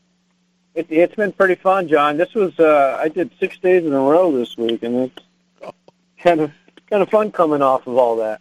Well, if I'm not mistaken, too, you know, we where a lot of times we're talking to you about uh, fishing the bays in the immediate uh, coastal area, but I think you had a client that said, "Hey, let's go out one day and and find out what's happening at San Vicente." And didn't you have a chance to go out there? We had, I had a couple trips this week. So Okay. I had one on Thursday and then had one today, and so it was it was really fun because that the fish out there, they're fun. They're fun mode right now. It's it's kind of you have to stay awake because uh, the bites are real soft.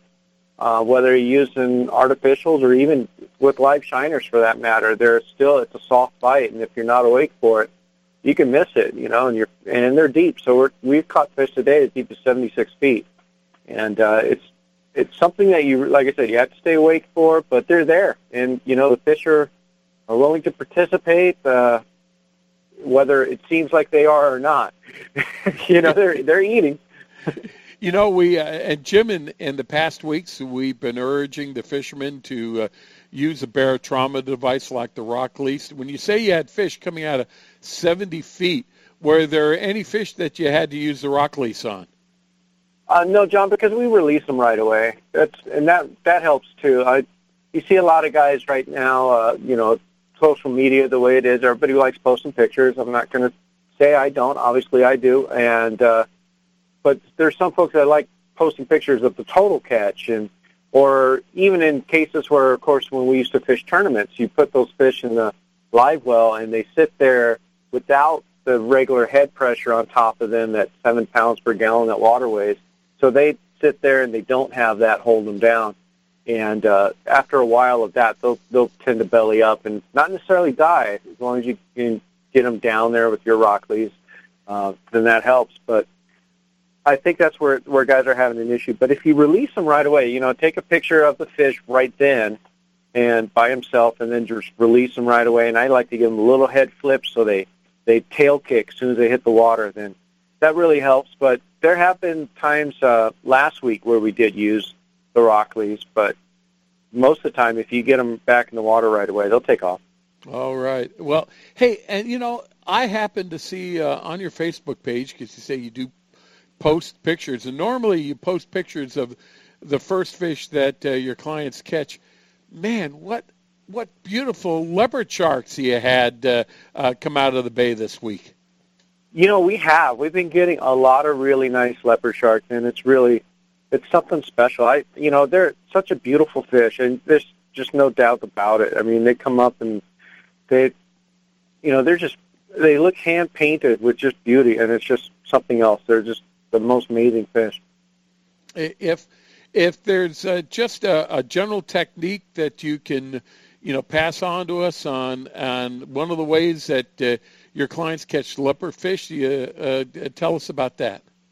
You know, it's meat and time, John. That's the most amazing uh, thing about them. Is they're they're not the most difficult fish to catch. Uh, they do like uh, hang out, so I do have spots that that I found that they hang out a lot more on. But even with that, you can catch them just fishing ledges, just like you would any other fish. Fish like drop off. That's pretty much a, a given.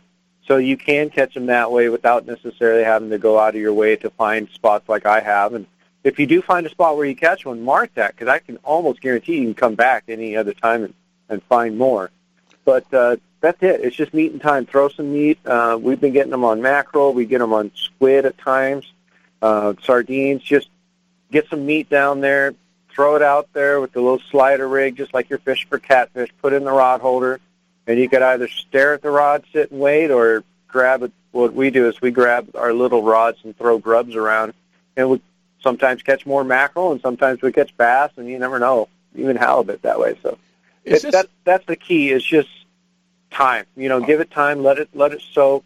Eventually, uh, that that shark or a ray or something else is going to come eat that hunk of meat. And if you catch a shark there today, uh, leopard shark, chances are you found something that he'll be back on again the next time you come out. Are these uh, uh, seasonal fish? Uh, are we getting into a time where it's uh, more prevalent uh, that you can catch these in the bay, or is this uh, just an all year round phenomenon, uh, Jim?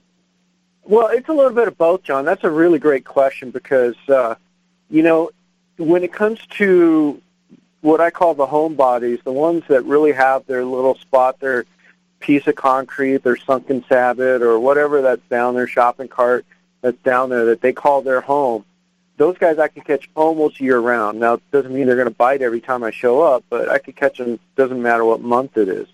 But uh, but as far as their actual migration, when you start seeing a larger number of them in the bay, is usually uh, late spring, like I'd say April, May, and then kind of tapers off usually around August, September, and uh, that's necessarily their you know spawning and, and mating habits uh, this time of year, uh, really we're catching more of the home bodies than we are the travelers, the the wayfarers that are just cruising the bay.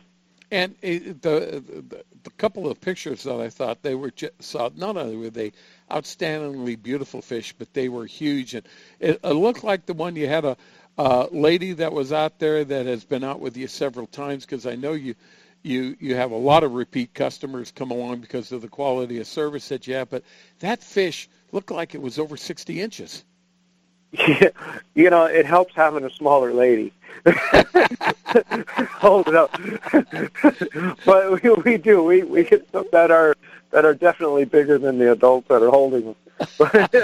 I know. Chuck and I uh, we really uh, catch a lot of small fish, don't we?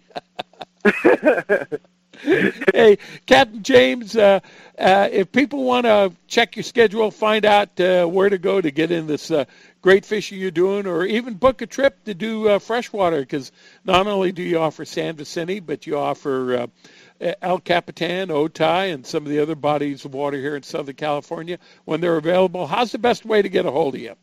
Oh yeah, absolutely. Uh, you know, whether it's the lakes or the bay or even local kelp, that's gonna it's gonna start turning on. Get ready for that rockfish bite before it sh- shuts off legally.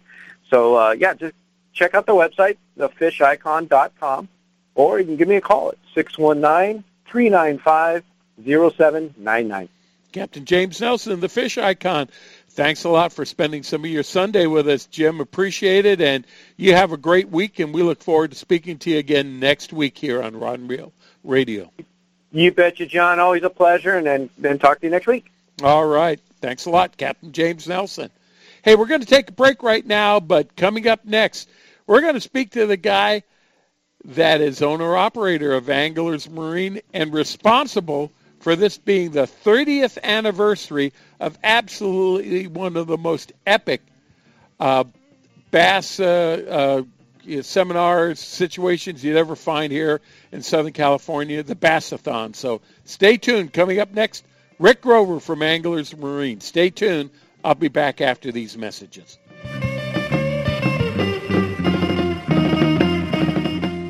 Captain Chris Rando from Chief Sports Fishing. And Captain Chris, tell us about what's happening on the Chief now that the tuna season is upon us. It's here, and it's time to go on the Chief. For those that are not familiar with the vessel, she's an 85 by 24 deluxe sport fisher that offers a wide variety of open party trips ranging from one to five days in length. We're also available for private group charters. The Chief's onboard amenities include a fully remodeled galley with comfortable seating for 25, twin flat screen TVs with hundreds of movies movies, two roomy indoor heads with fresh hot water showers, stateroom and open berthing areas, an impressively large deck area, 200 scoop bait capacity. We have twin six ton spray brine fish holds to keep your catch fresh, and our professional courteous crew will go the extra mile to make your trip a memorable one. To view our schedule, log on to H&M Landing at www.hmlanding.com or feel free to give them a call at 619-222-1144. You can also follow us on Facebook and at our webpage at chiefsportfishing.com. Every serious angler knows that a quality hook is an important part of their arsenal. Gamakatsu hooks are made from high-grade carbon steel specially heat treated to make them light and extra strong but not brittle. Gamakatsu ring hooks are made with a one-piece ring, no welds, no weak spots, a very smooth moving ring. Gamakatsu offers a huge variety of hooks for all types of fishing. Live bait hooks, both light and heavy duty to four extra strong, circle hooks, tuna hooks, ringed hooks, tuna doubles, and many more. Don't waste your next fishing trip on a cheap hook. Get Gamakatsu hooks at your favorite tackle store now. Hey, bass fishermen, Who do you call for your bass boat insurance? Well, if you're not calling me at 1-800-BASS-BOAT for your boat insurance, you're probably paying too much and may not have the coverage that you need. In 1974, I developed the Bass Boat program that is what all the pros use today. The reason? No depreciation or any partial claim for your hull, your big motor, your trolling motor, or your electronics until your boat's 10 years old. That's right, you only pay $250 to get your boat on the water for any partial claim, and we still pay a stated value replacement cost for your boat if you have a total loss. We're the only people in the industry that does that, and that's why we are the choice of the pros. So if you want the best, forget the rest. Just call 1-800-BASS BOAT. Call 1-800-227 7262 or just spell Bass Boat. 1 800 Bass Boat. I know there's too many letters, but the T is free and the call's on me. That's 1 800 Bass Boat, the choice of the pros for bass boat insurance. For more information, log on to 1 800 bassboat.com. If the fish are biting, I'm on my boat, rain or shine. Of course, I wear my life jacket. It's like wearing a seatbelt. Clip it on, grab my tackle box, and hit the water. Love California, Boat California, Save California. A message from California State Parks Division of Boating and Waterways. Hey, welcome back to uh, Rod and Reel Radio, everyone. You know, November rolls around, and what comes to mind? Well, the end of daylight saving time, Thanksgiving, and being with the family. But you know what? The thing that we really take great pleasure in thinking about is the Bassathon at Anglers Marine, and coming up on November the 19th and 20th, it's the 30th anniversary of this epic event. And with us is Rick Grover from Anglers Marine to tell us some of the particulars of this year's Bassathon. Rick, welcome to Rod and Reel Radio. Hey guys, thank you very much for having us on. It's been a it's been a long run, man. We've all been there. You know, I mean, 30th Bassathon, unbelievable, huh? Uh, Rick, I mean- you know, before we start talking about this year's, if you can think back, you know, you've had uh, 29 other events uh, uh, throughout the years. Is there any incident or story or something that happened at one of them that that you go, oh, never again, or hey, I wish it happened like that every time? Well, I, I think I think that one of the best oh nevers again was uh, there was a couple years when we ha- uh, there was a couple one year when we had Fish Fishburne and everybody knows how funny he is. Sure. And uh, he was doing a seminar and he was up on the stage that we have, and I remember he had a uh, stuffed cat tied to the end of his uh, rod that he was using to flip and pitch to, and he, some reason, decided that he wanted to cast that cat, and he cast that cat and hit the fluorescent light bulbs that were over his head, and they all blew up and exploded and all came crashing on the stage. Uh, that was on a Saturday. Then the next day we had him do a seminar on the bass tank that was actually inside the showroom, and he was showing how to fish a tube. Okay, and so he cast his tube out, and it snagged on this log that was in there.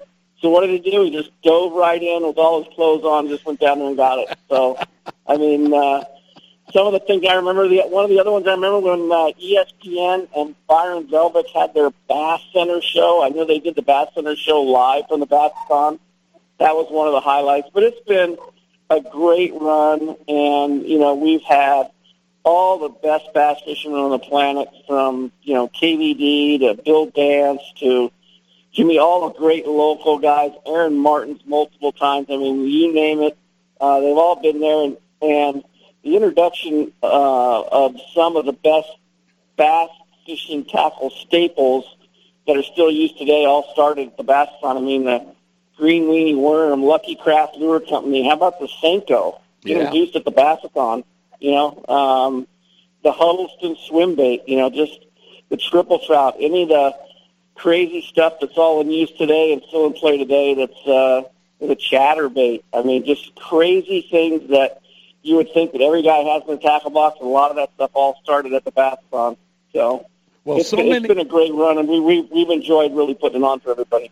You know, the Bassathon, though, is just so many other things. There, there's a lot of aspects to it. It- it- First of all, it's the personalities that each and every year, you know, uh, when it comes to March and April, we're thinking about the Bassathon. We're going to go, who's Rick going to bring in this year? And you look at the lineup, and the people that you bring in, number one, but the accessibility that you make for us guys that are the general public and that are watching ESPN and Bassmasters and FLW and and all these tournaments that we can actually come up to these guys and see that they're, they're living, breathing flesh and blood uh, and take pictures. My gosh, how many thousands and thousands of pictures have there been taken at the Bassathon with some of the top pros in the country over the past 30 years?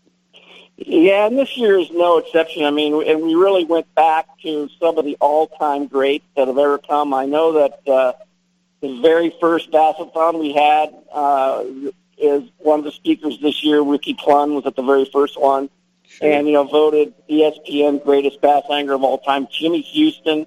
You know, we're, we're thinking about having a laugh-off between Jimmy Houston and Johnny Johnson, this year's U.S. Open winner. They're both going to do seminars, so uh, they'll they'll be really a funny pair. Chris Zaldain, one of the best young West Coast Bassmaster elite anglers, and as far as I'm concerned, the best sight fisherman of all time, Shaw Grigsby. Uh, he's going to be there to go along with uh, Byron Velvick's going to do a little swim bait seminar uh, and some incredible tackle specials. I know that uh, you know Powell Rod's is going to have a buy one get one free program. There's um, all the new Optimum stuff that's coming out, the Butch Brown thumper tail baits, is all going to be there. World debut of all that stuff. So uh, it should be really, really exciting. you know, over the past 30 years, it's just incredible to think about all the new innovations that have come out, whether it's in electronics or if it's in boating, because of the fact we know that uh, you are, you know, one of the number one Ranger dealers. Uh, you're number one Mercury dealer, just about in the, in the country.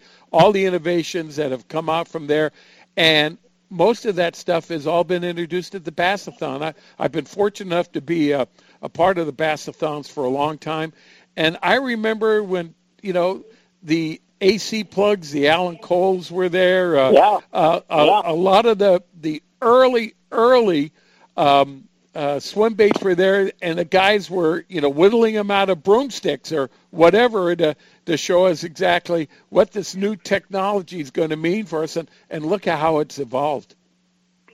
Yeah, it's uh, it's it's really incredible when when you think of the fact that John, I know that you and Stan and Ken and I all started when there was Lowrance Flashers, and then you go from you know Don Seifert doing a Flasher seminar at the very first Bassathon, Yeah. and then now to the incredible you know HDS technology fish finders that Lowrance puts out today. Uh, you know, look at look at just look how far we've advanced. You know, one of the other things that we worked on for this year's show that I know that Stan had a little bit of input on, and John, you're really going to enjoy, is that our good buddy George Kramer this year always comes out at the Bassathon with the top 40 California bass anglers uh, for the for the current year. And this year, uh, you're going to see come out in the Bassathon uh, insert in the Western Outdoor News. Uh, George and his craft bass angler assessment team uh, have come out with the top 40 bass anglers over the last 30 years. And um, there's some great history there with some world-class great guys, some good San Diego guys you're going to see in there. Uh, and, and in George's opinion, uh, the most influential and the best 30 ba- uh, 40 bass anglers over the last 30 years in the state of California. A real honor for anyone to be on that list. So Well, uh, that, that's also coming out. Well, needless to say, the events of the past week when it came to the elections, uh, that didn't create anywhere near the stir that George Kramer and you guys are going to create with this new list coming out. That's going to be great, uh, and it's going to be good to see who makes that list and to sit there and go, well, why isn't this lady or why isn't this guy on here? Because uh, it, it's all in great fun, and, and what an honor it would be to be on there. But you know, let's yeah, talk. there's there's definitely some John. There's definitely a few in the top ten that I thought were fairly not controversial. Definitely guys that should have made the top forty, but really had high rankings in George's eyes. And uh, but uh, it makes for some great reading, and uh, will definitely bring us back to a lot of the blasts in the past from some of the absolutely most influential guys that uh, the state of California has ever seen in the bass fishing marketplace. And, you know, Rick, let's talk a little bit about Anglers Marine. This is the 30th anniversary of the Bassathon, but Anglers Marine has been around a lot longer than that. And in this business of fishing dealers and boat dealers, that is uh, that's almost an eternity. What what has been, you think, the the uh, the ingredients that have gone together to make Anglers Marine give it the longevity that it has? It, it's it's re- it's really pretty easy. Um, a is that we have great product lines to sell. We have we always take our customers first. The customers are always first. Without customers, you're not in business. Um, and we bend over backwards to make sure that our customers are happy. We're very proud of the high CSI rankings we get from the from the boat lines and the dealer and the motor lines we sell. Um, and I have great employees. I mean, I've always had great employees. I've had very, very long-term great employees. Uh, just lost one of our my all-time favorite ones, Art Bailey. Just moved down to San Diego Store, yeah. moved out to Ohio, but uh, have a great replacement for him down there in Gene Estabrook and Curtis. Those guys do a great job. But up at the Anaheim store, you know, our sales manager Mark, tackle manager John, service manager Jordan, all those guys do really a great, great job. And we have very, very good boat lines that. Uh, uh, are real. It really stood the test of time. And, um, you know, we're, we try to be as fair as we can. Boats have gotten expensive, um, and we, we do our best to try and sell boats that meet all the criteria for whatever, you know, whatever and, your finances call for. And that's what the Bassathon is really all about when it comes to Anglers Marine, because not only are there the great lineup of speakers that you have, the, the most fantastic deals on some of the most up-to-date tackle you can buy – one worm if you want. You can buy a complete electronic system, but when it comes to fishing, you offer the total package and and the boats, the boats that you offer, the vessels, whether or not they be pleasure boats, fishing boats, party boats, whatever it is, you've got what what the the recreational public needs there. Well, we sell we sell the, the the biggest lines that we sell are really make up about 85% of the bass boat sales total in the country. We sell Ranger, Nitro, Triton, biggest three there are. We sell the number one selling pontoon boat line, uh, Sun Tracker, and we sell the number one selling family boat line, Bayliner. And uh, you know those those make for a lot of a lot of you know wheels heading out the driveway. So uh, a lot of fun. You know, Ranger is uh, really the premium line uh, in the boat business. It's you know right on the cutting edge of uh, technology every single year. The quality is second to none, and uh, it's a great company to deal with. They're really really big on taking care of their customers. You know, Rick, you know, it's always good to see new business and new fishermen out there, but also one of the uh, satisfying things is to see the repeat business and the guys that come back and uh, get new updated boat and equipment from you. It's got to be very satisfying to you and your staff. Yeah, you know what? Any dealer can sell somebody one boat. Okay, when you're, you're to, to me, the gauge of success is when you sell them six or seven, you know, over a long period of time, and that's when you really know that you're doing something right. And uh, we have a great customer base that uh, a lot of repeat business, and uh, you know, we, we everybody that works there, we're all bass fishermen, whether we're club level guys or you know tour level guys like Kyle. Uh, you know, we're all bass fishermen. We speak the language, and uh, you know, we love the bass guys. Where a lot of other dealerships don't like the bass guys, they think that they're very difficult to deal with. But that's our guy. You know, we yeah, have our well, own little slice of the pie, and uh, we love those guys. And when it comes to fishing, uh, you know, we could spend a whole nother segment on just the success that the old man has had uh, this year in FLW and, and touring the country. But let's go into that at a later time. Uh, in the limited amount of time we have left, let's make sure we've got the uh, the dates and the times uh, right for the 30th annual Bassathon at Anglers Marine? Yeah, Anglers Marine, 3475 East La Palma Avenue in Anaheim. The show is this upcoming Saturday and Sunday, the 19th and 20th of November. The doors will open at 8 o'clock in the morning. We have a full In-N-Out Burger lunch truck for lunch, so you can just hang out all day. All this, everything is free. All the there's a Lowrance workshop on how to read your fish finders. Uh, there's all sorts of other side workshops on custom swim baits. Uh, lots of Navi how to read the Navionics charts and stuff that uh, are out today. How to use your mapping systems on your boat. So lots of stuff. It's all free both days. We have a giant raffle on Sunday evening or Sunday afternoon late. Uh, that's always a lot of fun. Tons of good stuff to give away at that, and uh, you know everything's on sale, so it's a lot of fun. And uh, looking forward to it. It's the highlight of our year. And if you missed any of this information, pick up the latest version of Western Outdoor News. And I know that you'll probably have a giant insert in there too, uh, telling people all the ifs, ands, and buts, the schedules, what to do. So refer back to Western Outdoor News. Hey, Rick, we got a split right now, but thanks a lot for taking some time to be with us. And we look forward to seeing you on November the 19th or the 20th at the uh, uh, Anglers Marine for the Bassathon. Thank you, John. Thank you, Stan. Yeah, bye-bye. All right. Hey, ladies and gentlemen, also want to remind you, coming on up on uh, November the 26th, the Angler Swap Meet at Anglers Arsenal here in La Mesa. It's the annual fall event, so give us a call or go online at Rod Reel Radio or anglersarsenal.com to get any information on how you can be a seller here or how you can be a buyer. Well, that's it, everyone. So on behalf of Stan, Wendy, and always in memory of Big Tuna Bill and Eddie McEwen. Thanks a lot for listening to us tonight. We'll be back next Sunday night at 5.05 p.m. on AM 540 or check us out at rodandreelradio.com or download us as an iPod broadcast on your favorite uh, uh, uh, subscription uh, uh, iPod station. So on behalf of all of us, Jorge, thank you. Ben Harvey, thanks a lot for putting it all together. Good night, everyone. We'll see you next Sunday night. Or better yet, let's see you on the water this week. Good night. Gone fishing. I'm real gone, man. you ain't.